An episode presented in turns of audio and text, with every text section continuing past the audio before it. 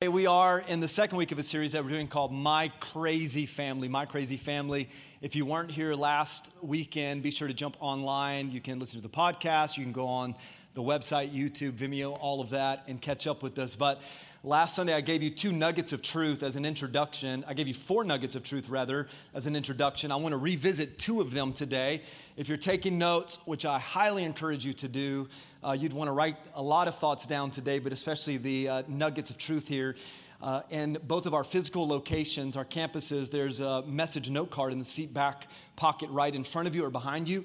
Uh, that's a way that you can take notes or you can use your smartphone. Just maybe encourage you to put that on airplane mode so you don't get too distracted. But here's the first truth that I want to share with you today, and this is really important as we lay the conversational foundation to the series. And it's the understanding and the reality that not everyone has the same family experience. We don't all have the same family dynamic.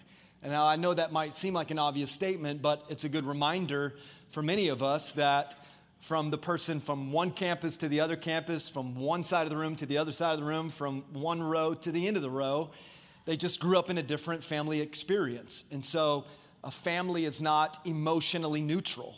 Uh, neither is words like mother, father, brother, sister, etc. Each of those carry a particular weight depending on the experience of your upbringing or the dynamic of your home life as a kid. Some of you grew up in a very traditional home with a mother and a father. Some of you grew up in a single parent home. Some of you grew up in a blended family home. And so you get the point. So no, no, two, no two family experiences are identical. So whenever we have a conversation about family, we have to keep that in mind that you can't just make general statements uh, because it doesn't sit with everyone the exact same way. Does that make sense?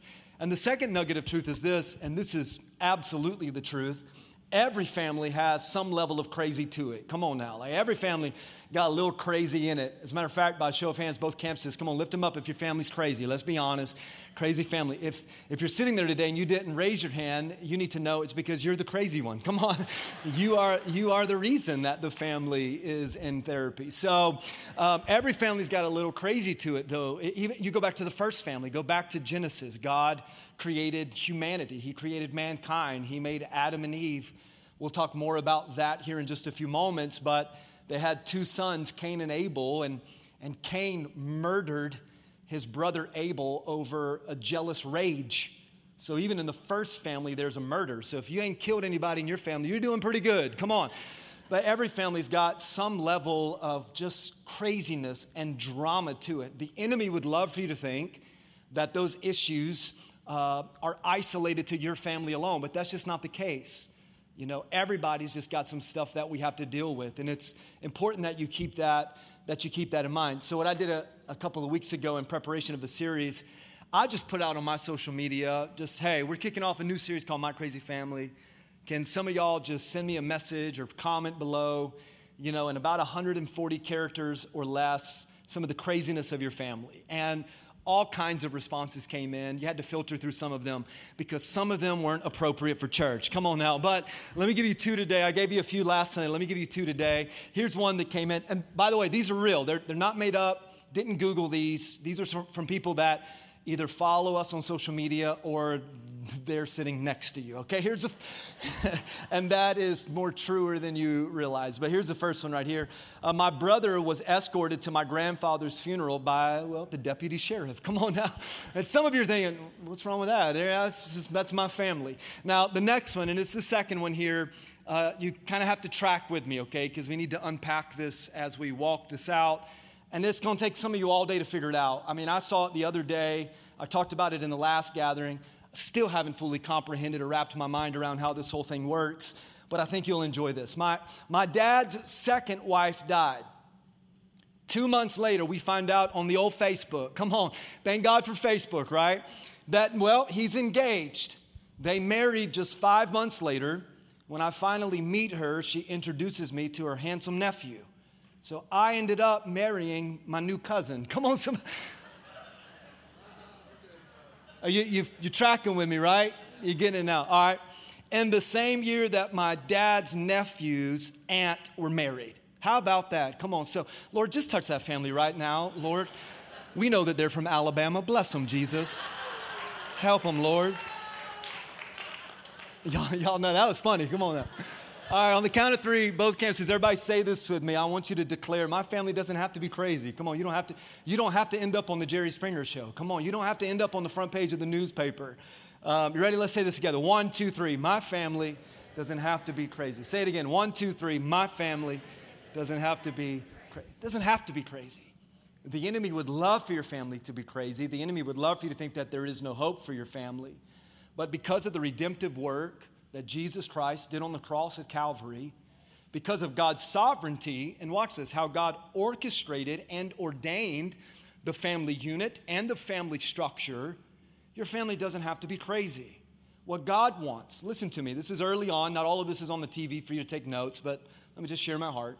What God wants is for your home, your family, your spouse, your marriage, your children to be a home and a house of peace and grace and unity, not disunity, but unity. The Bible says, and we talked about this last Sunday, that a house divided against itself cannot stand.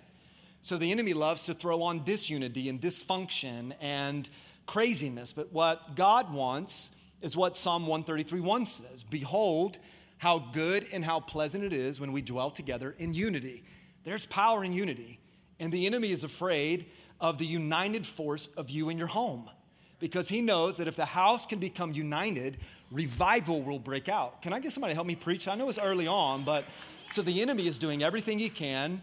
Uh, the world is throwing everything they can to try to separate you and your family, to try to cause all of the fighting, all of the fussing, etc. So, uh, a couple weeks prior to the kickoff of the series, I was reading out of First Peter, got to chapter 4, and this verse just kind of dropped in my spirit as the theme verse for the series. So I'm going to show it to you in all four weeks of the series. And here's what it says I'll give you the first two words and then give you some fill in the blank. But it says this above all. So lay this verse over the context of your family, lay this over the top of your crazy house, over your crazy kids, over your crazy money, over your crazy wife, over your crazy husband, over your crazy mother in law, whatever.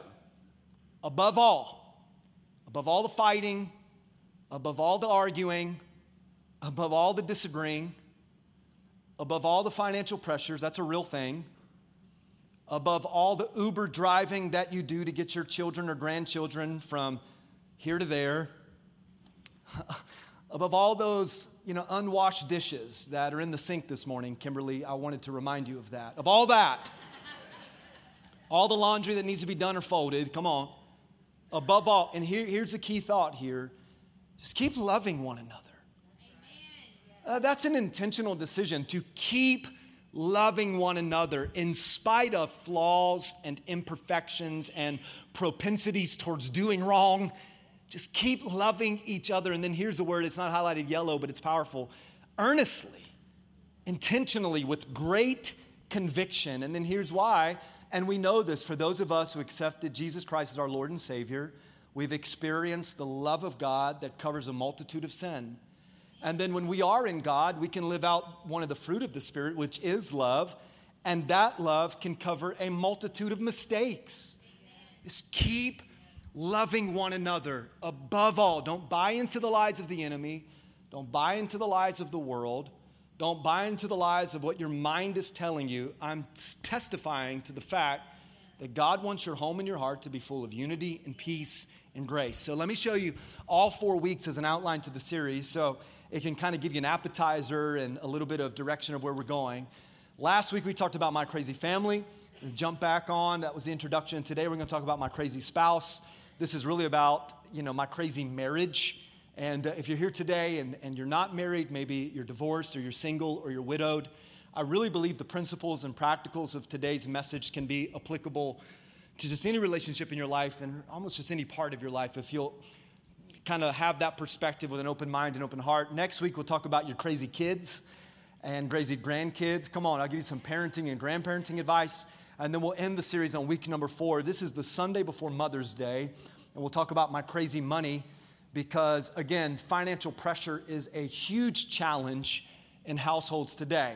Now, I want to jump right in. You've heard this a few times, maybe as you walked into one of our campuses today, you were greeted with this information, or you heard uh, one of your campus pastors announced today is about marriage. We are talking about spouse, husbands, and wives. So it is a little PG 13. So if you've not checked your children into Go Kids, it's not too late. uh, you can do that already. And, uh, but if you're, if you're ready to go where no man has ever gone before, then you'll enjoy this message. All right, let me give you, let me give you, let's go to the beginning. Let's go to Genesis. All right, so if you got your Bible, flip with me to the book of Genesis. We're going to go to chapter number two. And here we see that God created Adam and then he creates Eve. And let me give you the story. So, Genesis chapter two, let's pick up in verse number 21, just a few verses of scripture here. And here's what the Bible says And the Lord God caused a deep sleep to fall on Adam, and he slept. Now, I highlighted the word slept here just for all the ladies in the room. And here's what I mean by that it is ordained by God for a man to get his sleep. Come on, somebody. Come on, fellas. Wait, don't throw me under the bus here, guys. I need your help real quick. It was God who caused man to sleep. So, ladies, I'm just giving you a little bit of fair warning here. You shouldn't interrupt your, your man when he's napping, all right? There's something, God is doing a great work. He's doing a deep internal work. Come on, fellas. Come on, give me a good amen. And he took out one of his ribs, closed up the flesh in its place. Next verse. Then the rib which the Lord God had taken from man, he made into woman. Thank God for woman. He made into woman and he brought her to the man. And I love this. And Adam said, This is now bone of my bones and flesh of my flesh. She shall be called woman because she was taken out of man. And then this next verse, final verse, uh, in premarital counseling, if you go to a Christian premarital counselor and you know, Christian Christ centered marriage ceremonies around the globe, an officiant will use this verse in so many uh, marriage scripts. And here's what it says Therefore, a man shall leave his father and mother, be joined to his wife, and they shall become one flesh. Everybody together, let's read this. You ready? One, two, three. Therefore, a man shall leave his father and mother, be joined to his wife, and they shall become one flesh. Now, whenever I have conversation with married couples, and I can't really put a definition on the amount of time that they've been married where these conversations begin to feel this way. But over and over again, I hear couples say, and you can, you can fill in the, the blank at the end, they say, This relationship, this marriage is not what I expected. I hear that all the time. That this marriage, or this woman, or this man is not what I expected. I want to show you something. I, I call it the expectation gap. And maybe a little imagery here will help uh, a clear, paint a clear picture for you of what I mean. There is this ideal world, and then there's this real world. You get that, right? There's this ideal world of how we want life to be, and how we want marriage to be, and how we want our family to be, and how we want our children to be. But then there's the reality of where we are. So, what happens is we've got this expectation of where we want to be headed. And then one day we look around and we're like, good night, this is where we actually are. And the space between the two is what I call the expectation gap. So, what happens is, is that your reality has not met the expectation of your heart or future, whatever that is. And now there's a massive gap there. And let me tell you this, because this is important.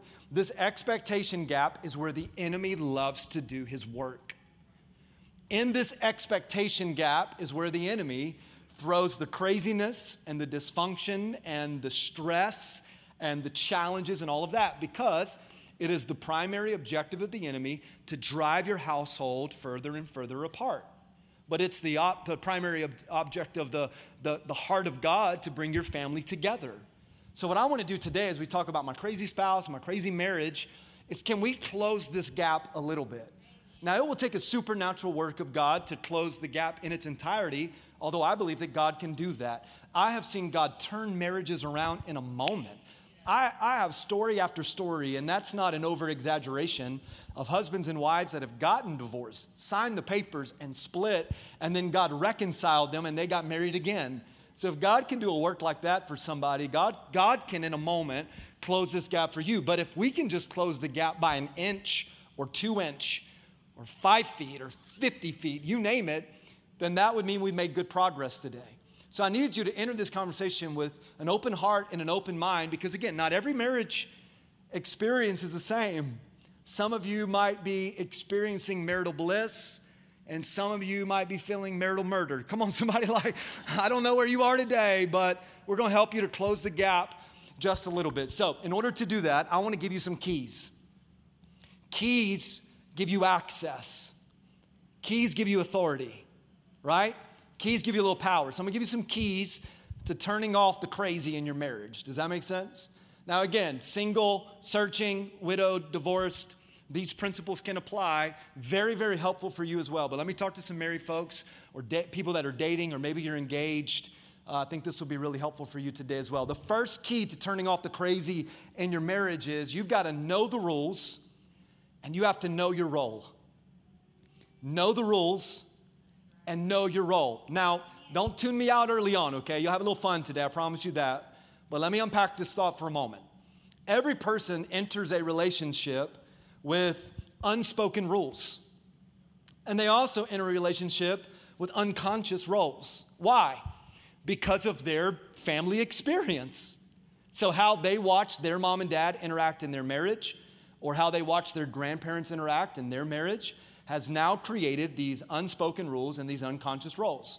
If you've taken any premarital assessment by SYMBIS, uh, that curriculum was developed by a husband and wife team, Dr. Les and Leslie Parrott. And a part of their autobiography says we share the same name and the same passion. They want to see marriages succeed. In some of their writing, which they, when it comes to relationships and marriages, I mean, they've got multiple books as New York Times number one bestsellers. But in some of their writing, they explained rules and roles uh, by this definition. Every person has a list of unspoken rules and unconscious roles, and they live by these. These unsaid expectations. Are you ready? So, this is how we get that gap because you didn't know the rule and you broke it, and you didn't know the role, so you were playing in a part of the game you shouldn't have been playing in. Does that make sense? So, these unsaid expectations can create confusing and potentially dangerous situations in a marriage. So, what happens is you enter into a relationship, into a marriage, and you haven't shared the rules and you haven't talked about the roles, and now you're constantly full of tension and frustration because your spouse isn't living up to your unsaid or unconscious expectation. Does that make sense? I hope it does. Uh, let, me, let me give you this, this thought here. It doesn't matter how long you've been married because rules and roles can evolve. So when Kimberly and I first got married, check this out almost 17 years ago. Come on, y'all to just love her for putting up with me for that long. 17 years ago, the rules and the roles that we had then have evolved. As we've matured, the rules and the roles have matured. So you could be married, about to be married, or you've been married 15 years or 50 years. You still have responsibility to talk out the rules and the roles. Now, there is an unlimited amount of examples that I can give you, but let's look at just, and I just, off the top of my head, just threw down five or six of these, some unspoken rules. You know, so there might be a rule that you're entering that marriage relationship with that says, like, we're gonna pay our bills on time. Like, this is just what we do. I, I watch my family, we pay our bills on time. And the other spouse is like, hey, we don't pay our bills. okay, yeah, just, we don't pay them. Uh, we never raise our voice. But your spouse may come from a family that they just, you know, even when they're happy, they yell. Come on, you know anybody like that? It's like, how are you doing? today. You know, like that's kind of my personality. You know, Kimberly asks me all the time, she's like, Why are you so mad? I'm like, I am not mad. I'm in a great mood. You know, but we don't raise our voice. That's a rule. Uh, we clean the kitchen before bed. That might be a rule. We don't have to worry about this one in our house because we don't cook. Come on now. It's, that's true. All right. We make our bed every morning. Uh, we, we don't drive fast. This is a personal one here. Holidays are a big deal. I had no idea how big of a deal holidays were when I married Kimberly Matura, who became Kimberly Worley. I mean, holidays are a huge, huge deal. And it, it, doesn't, you're like, yeah, the big ones. No, it doesn't matter. It could be like St. Patrick's Cousin's Day. Come on. She's like, hey, it's a holiday. And I'm not just talking about we high five, like it's gifts, you know. I'll never forget, and I learned this the hard way. The very first Easter that we shared as a married couple, church ended, we go home, and on the dining room table is this massive Easter basket. Of course, by then it's just me and Kimberly, no kids at the time. And I mean, she's gone all out. And y'all, pardon the grammar, but I ain't got nothing. Like I, I got her nothing. And I mean, you could tell like she spent time and she spent money. And, and in my mind, I'm thinking, what am I going to do? And then I did what any good Worley would do. Come on, that's my family's last name. I just conned my way right out of that. I went into a closet, I grabbed a bag, you know, I ran outside, I put some grass in it, just, and it was real grass, not the fake grass. And some of you like, marijuana? No. No, now that would have been a happy Easter, but it wasn't that. It was just grass from the yard, threw grass in the bag, and then I started writing. And this is where men, procrastination and forgetting is where you get yourself in the biggest trouble. You got to figure out a way to think ahead because last minute you're going to promise things you'll never keep. So I'm writing down, like, I promise to always do the dishes. Come on, man, I broke that promise the next day. Come on, you know, like, but anyway, holidays are a huge deal. This is this is a rule. It's a rule. And when and now she's very gracious, but when I didn't show up on that first Easter with a gift, her world was devastated because I broke a rule. You don't break rules, she said. No, she didn't say that, but all right, then you got unconscious roles. So rules are this is this is how we play the game. The roles are this is the position you play in the game. Does that make sense? So who, who's gonna cook? Who's gonna clean? Who's to pay them their bills? I mean, listen, we, we have evolved as a society. I think that there was a time in our culture where it was the expectation that the woman would cook and clean and you'd stay home. That, that's not today.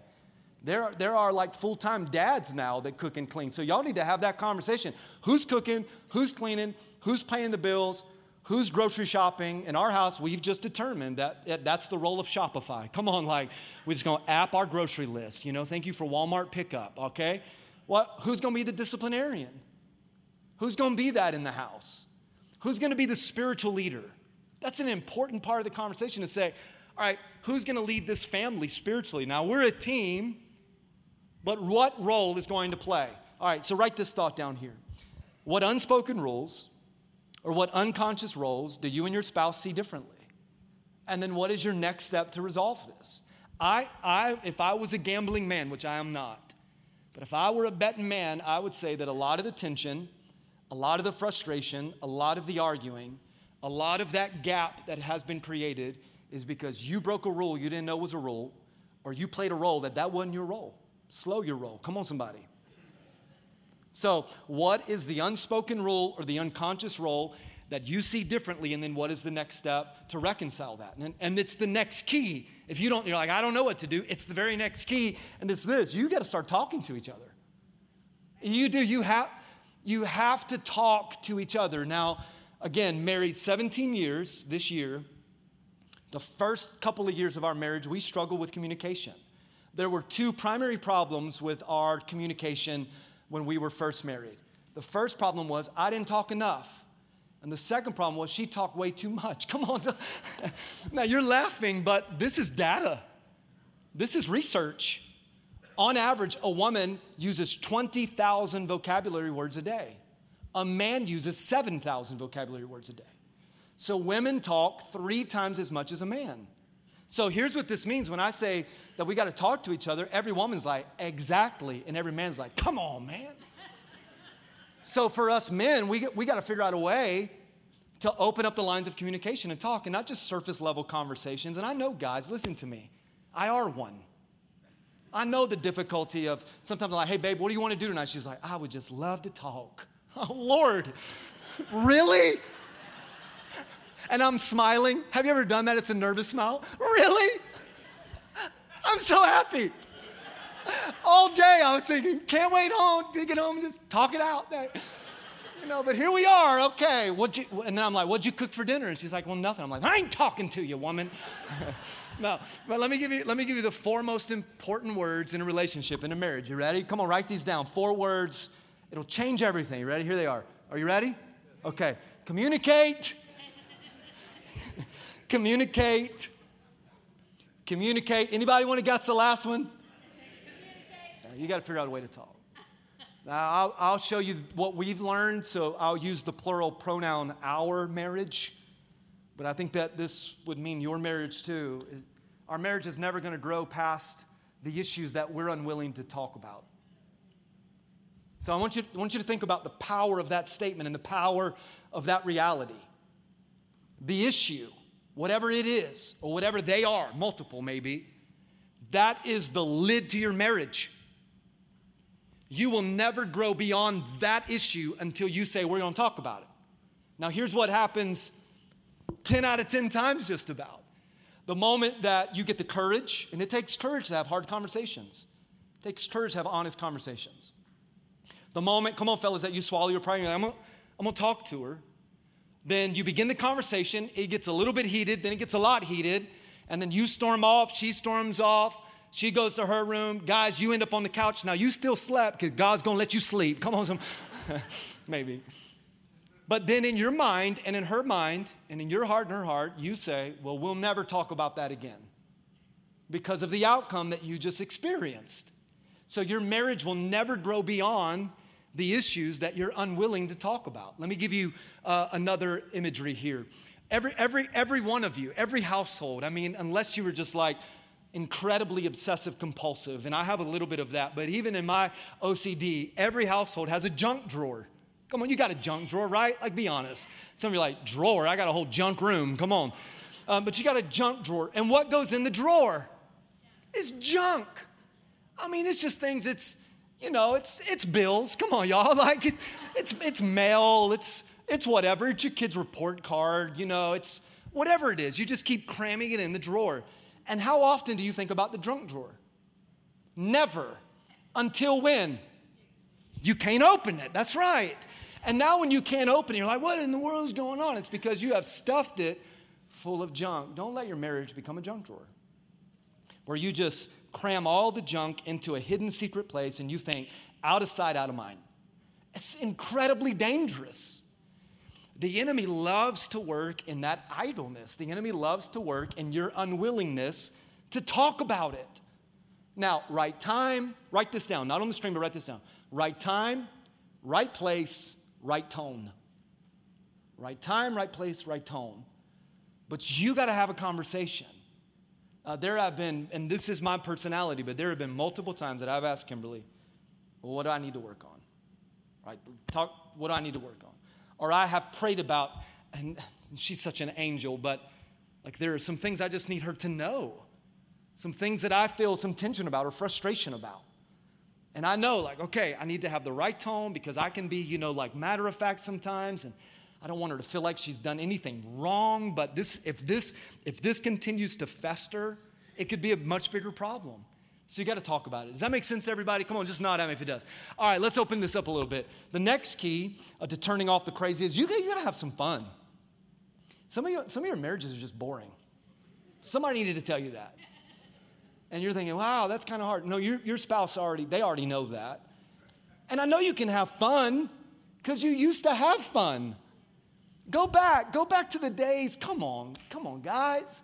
Go back to the days when you were dating or you were courting each other, maybe when you were engaged. Man, I remember those days. Like, I, I just, I always wanted to be around you, and now just go shop, you know? Like, like remember how fun it was? We would talk, we would talk on the phone for hours.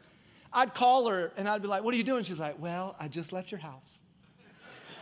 I'm like, okay, well, I'm gonna stay on the phone till you get home. Come on, how many of you remember those days? You know, she's driving home and then she gets home and I'm like, what are you doing now? Well, I'm walking in the front door. Okay. And then and then we're hours on the phone. Now it's like, now I just hang up. I'm just gonna be honest. Like I just need to tell you. And then the other day I hung up and she called me back. She's like, Did you hang up on me? I'm like, Babe, no, just, you know, it's self service. I'm sorry, you know. And then I hung up again. I was like, Lord, I just lied, so I need forgiveness because I'm, I, I am a man. But remember, we would just like talk forever and we'd get to the end of the phone call and I'd be like, Okay, you hang up. And then she would say, No, you hang up. And I was like, no, you hang up. And I don't know why we do that with our voice. It's like, and then she's like, no, you hang up. And now it's, I don't, it's like, I don't even tell you to hang up. I'm hanging up. Like I'm literally hanging up. My phone rings and it's the kind of like wife. I'm like, oh, what is going on? You know, we used to have so much fun. We used, I, we used to be so spontaneous and, you know, we just take trips and what happened to those days? Oh, we, I used to make you mix CDs. Come on now. Some of y'all used to do mixed tapes. A friend of mine, Calvin, used to do mix eight tracks. I see you in the back, man. All those years ago. You used to remember to Judy, you'd send her a carrier pigeon to drop a note to let her know. It's Twitter now. They call that Twitter. What happened to those days? What happened to those, those fun moments? The enemy wants to steal fun from your family, to steal fun from your marriage. He, he want, it, it breaks my heart. And this is, and again, I told you week one, I'm, I'm preaching at me more than I'm preaching at you. I got a lot of work to do. But I just, I want our marriage to be fun. I want you to have fun with me. And I want your marriages to be full of fun. And I know we're talking about spouses, but your kids need to have fun. You work so hard and you're always stressed, and I get it. Life, life is exhaustive and life is expensive. But you got to figure out a way to have fun because if you want your marriage to make it for the long run, you got to have some fun. You got to have some fun. You got to figure out a way to bring the spontaneity back in, to do some surprise things. And it doesn't have to be anything elaborate. It doesn't have to be, you know, putting yourself in a, even more financial pressure and debt and like, hey, we're going to Cancun and you can't pay your light bill. Use a little wisdom, okay? But you can say, you know what? It's a movie night with popcorn and I'm throwing M&Ms in the popcorn, baby. Come on, it's party time in the house. Some of y'all just felt the Holy Spirit when I said that, didn't you? You're like, did he just say M&Ms and popcorn? just have some fun because if you want to make it for the long run, you got to have some fun. And that, that ties into this one, all right? And this is the PG 13 part.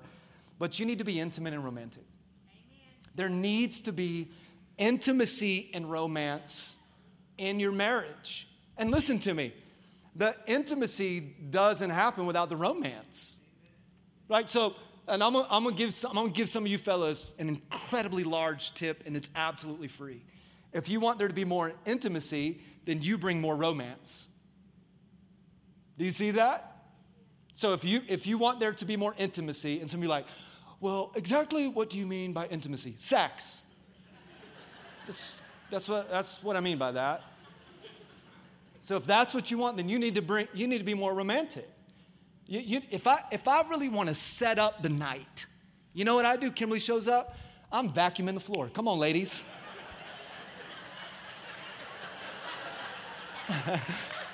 What's up? She's like, What are you doing? And then I'm like, Oh, you know. I'm vacuuming.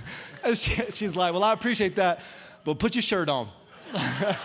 Put that shirt on, boy. She's like, now, now if you're going Swiffer, oh Lord, that's a different Swiffer, yeah. Sometimes I think she sets me up. She's like, oh yeah, can you do the laundry? By the time it's all said and done, I'm exhausted. I'm tired. I'm like, now I got a headache. I mean, this, this whole house is so dirty. but you need to be more intimate. You need to be more romantic. Listen to me. Uh, ben Patterson says it this way. I, I love how, how he talks about the topic of intimacy. He says, Sex is good because the God who created sex is good. Now, the cancel culture is going to hate this one, but I'm going to tell you exactly what the word says. And I've told you this phrase before. When you read scripture, this is talking about holy matrimony. Okay? There ain't no bing bing without the ring ring. Come on, somebody. Like, so you you live your life, but I'm telling you, at the end of the day, you just you need to just get married. Come on now. But he says sex is good because the God who created sex is good. It's the world that has perverted sex, and it's so dangerous for your children. Uh, pornography and all of that is just, I mean, it's a multi billion dollar a year industry. Why? Listen to me. Because someone wasn't getting intimacy. And so they found intimacy somewhere else. And they're either going to find that in someone or they're going to find that online. Because we were created for intimacy. Is this making sense? Please tell me that it is. So, in your marriage, there has to be intimacy, there has to be romance. And again, like sometimes we let that flame just flicker out. When we were first dating, man, I used to put so much thought into those dates. I remember, I remember one, uh, one afternoon, early evening, Kimberly stepped out of her dorm room. We were uh, dating while we were in college at Lee University in Cleveland, Tennessee. She steps out of her dorm room and she steps onto a pathway of rose petals. These rose petals lead her through what at Lee University they call the Ped Mall, the pedestrian mall. They lead through the Ped Mall to an open park where, where your boy, your pastor, come on, somebody, on all of his swag, come on now, I'm sitting on a park bench with an acoustic guitar. I had spent hours and hours and hours learning how to play. Wise men say, only fools rush in, but I can't help falling in love with you. Because she loves Elvis. Oh, yeah.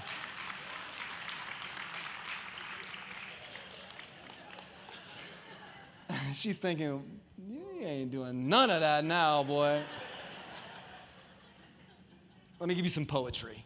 You love poetry? I love poetry. Here's some poetry. How beautiful are your sandaled feet, princess. The curves of your thighs are like jewelry, the handiwork of a master. Your navel is a rounded bowl, it never lacks mixed wine. Kimberly, I've been meaning to tell you this line, by the way. Your waist is a mound of wheat.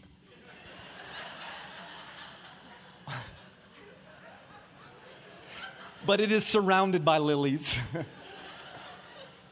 Your breasts are like two fawns, twins of a gazelle. And some of you are thinking, is that, is that Shakespeare? No, no, it's the Bible. some of you are like, I never, I never read the Bible, but I'm gonna start today.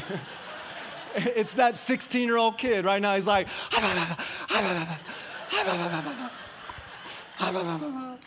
Song of Solomon. There's an entire book of the Bible that is dedicated to intimacy. Solomon in chapter 7 is responding to the words of his wife in chapter 5. If Kimberly talked to me the way that Solomon's wife talked to him, we'd have like eight kids. I'm gonna be honest, y'all. Like, your Bible is full of romance and intimacy. When God created Adam and Eve, what did he say? He said, Be fruitful and multiply. And the enemy is doing everything he can to let the flame of passion dwindle out in your marriage. And if that happens, listen to me, that spouse will find intimacy somewhere else. I'm not even making this up. How many couples I have talked to that they have not been intimate, not for days or weeks, years. Years. That's heartbreaking. That's not the way that God intended for that holy matrimony to work. Does that make sense? Okay, I think this is a great place to just say, you know what? Thank you, God, for sex. Come on, somebody. I mean, some of you are like, really? Is that okay? I can clap about that? Well, I'm going to clap. See, and that, that very thought right there is how the enemy has worked in my. He, the enemy has perverted intimacy. Sex is good because the God who created sex is good. And under the, the banner of holy matrimony, God blesses that and he brings unity to it. All right, let me give you a couple more. You got time for a couple more? All right, you, you've got to learn to offer grace. You and I, what we tend to do, and this is probably because we're human beings, but we rate our marriage on a scale of one to 10. So we're like, well, today you're a four. You're acting like a big three. What you need to do, though, is lay over your marriage a grace scale to offer grace. I want you to think about this. Think, just think about marriage for a moment. You've got, I'll put it on the screen so you can write it down, but you've got, you've got two imperfect people, okay? I've got stuff, Kimberly's got stuff. We live in an imperfect world. You know this world is crazy, right? Come on. But we're trying to love each other perfectly. Does that not sound like a recipe for disaster? But the expectation is it's going to be perfect. It is never going to be perfect. There are going to be some really hard days, there are going to be some really tough moments, some really hard conversations along the way. So, this isn't just a recipe for disaster, it's a recipe for failure unless there's what? Grace. There has to be grace. And it's amazing because the longer you're together, the more frustrated you become at the things that you once found to be cute and that you loved. So I'm just I'm gonna tell y'all, y'all need to know this, all right? I can't stand the way that Kimberly eats cereal. It is disgu- it's disgusting. I just, I'm like, what? Why? She's just like, she's over there with her bowl of cereal, like, I'm like, what in the world? What is wrong? She's like, And I, I can't tell you how many times I thought, I'm literally about to take the whole bowl of cereal and dump it on your head. Like, I'm telling you, you're gonna wear it before this is over. But on the flip side, Kimberly can't stand how I brush my teeth. I don't know what's happened. I'm getting older, I get it. But all of a sudden, the last what, three years, four years, I've developed, I have developed this gag reflex. And so, so I'll start brushing my teeth. I'm like, nah, nah. And she's like, she, she's like, what's wrong with you? And I'm like, ah, nah. But y'all know you got to get way back there, right? Like, come on, like you're a dentist, you got to get way. And I'm like, nah. The other, the last two weeks ago, I went on a trip with a couple of my guy friends. Uh, we were going to to a golf tournament, and Kimberly, I'm getting ready to leave. She's like, "Have fun, be safe." She's like, "And just don't brush your teeth." That's what she, she's like, "Just don't brush them. Just Listerine. Don't embarrass us." You know. The other morning, the other morning, I was brushing my teeth. And I'm like, "No, nah." And my son Lakeland, you know, he's 11. He watches. He's like, "Bro, just stop." That's what he told me. He's like, "Just let him rot out." Like, you got to quit. Back to her cereal. we all got stuff. And th- those are comical things, which, by the way, both of those are incredibly true. It's annoying listening to her. nah! well, we're imperfect. I'm not perfect, and she's not. But there is grace. There's grace. And I'll tell you, Kimberly, ooh, she does a much better job at this than I do, but she extends so much grace. And listen to me, you got to figure out a way to see the fact that you love your spouse, God ordained your marriage on purpose for purpose. And you got to give grace. Stop being so frustrated at every little thing. Solomon said it's the little foxes that spoil the whole vineyard. And the things that I once thought it was so cute, I, I remember telling my mom, you should, you should see how she eats her cereal. Those things that you once found to be cute, now you find obnoxious. If you don't have grace, what's going to happen when the real stuff, the heavy stuff, and it leads us all to the climax of this message, which is the number one key to turn off the crazy. You got to keep Jesus at the center. He's game, he's got to be the center.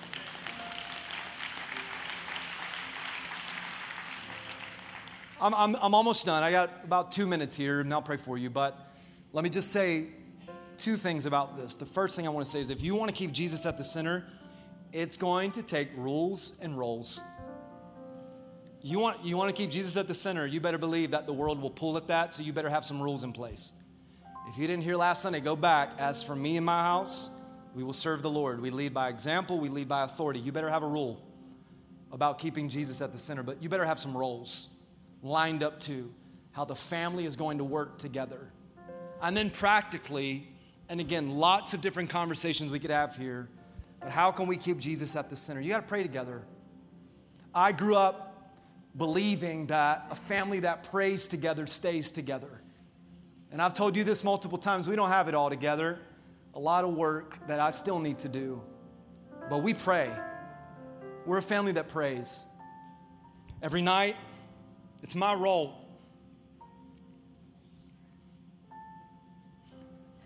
To get my family of four together, I anoint them with oil. I plead the blood of Jesus over them. We make a commitment to live out the fruit of the Spirit. We declare it, and then we rebuke sickness, illness, injury, disease, danger, death, anything that's evil, harm, fear. I got a six year old little girl that put six crosses of anointing oil on my face last night. And she said, and this is my six year old, she said, I rebuke cancer in the name of Jesus.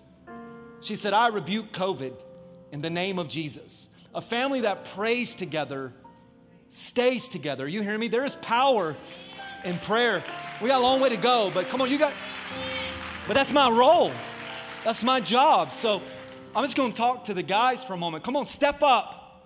Come on, dad, step up. You don't have to be a, a biblical scholar or some brilliant theologian. Just say, you know what, I haven't, I haven't been leading the family like I should, but tonight we're just gonna start praying together. And you can be honest. Your family would love for you to say, I don't even really know what to say or how to pray, but now I lay me down to sleep. Come on. You start there, God will honor that. Study the Bible together.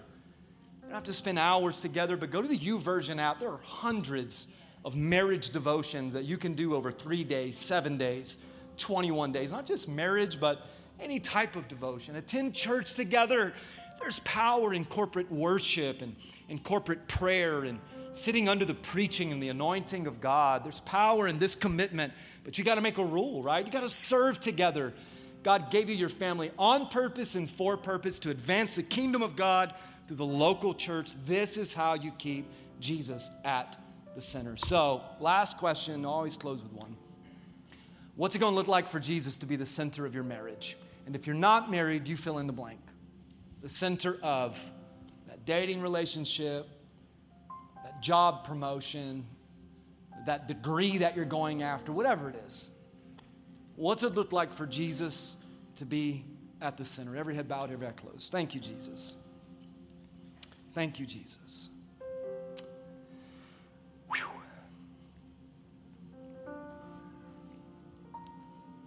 God, I'll, I always walk off this platform and second guess, hoping that, you know, just I said what you wanted me to say.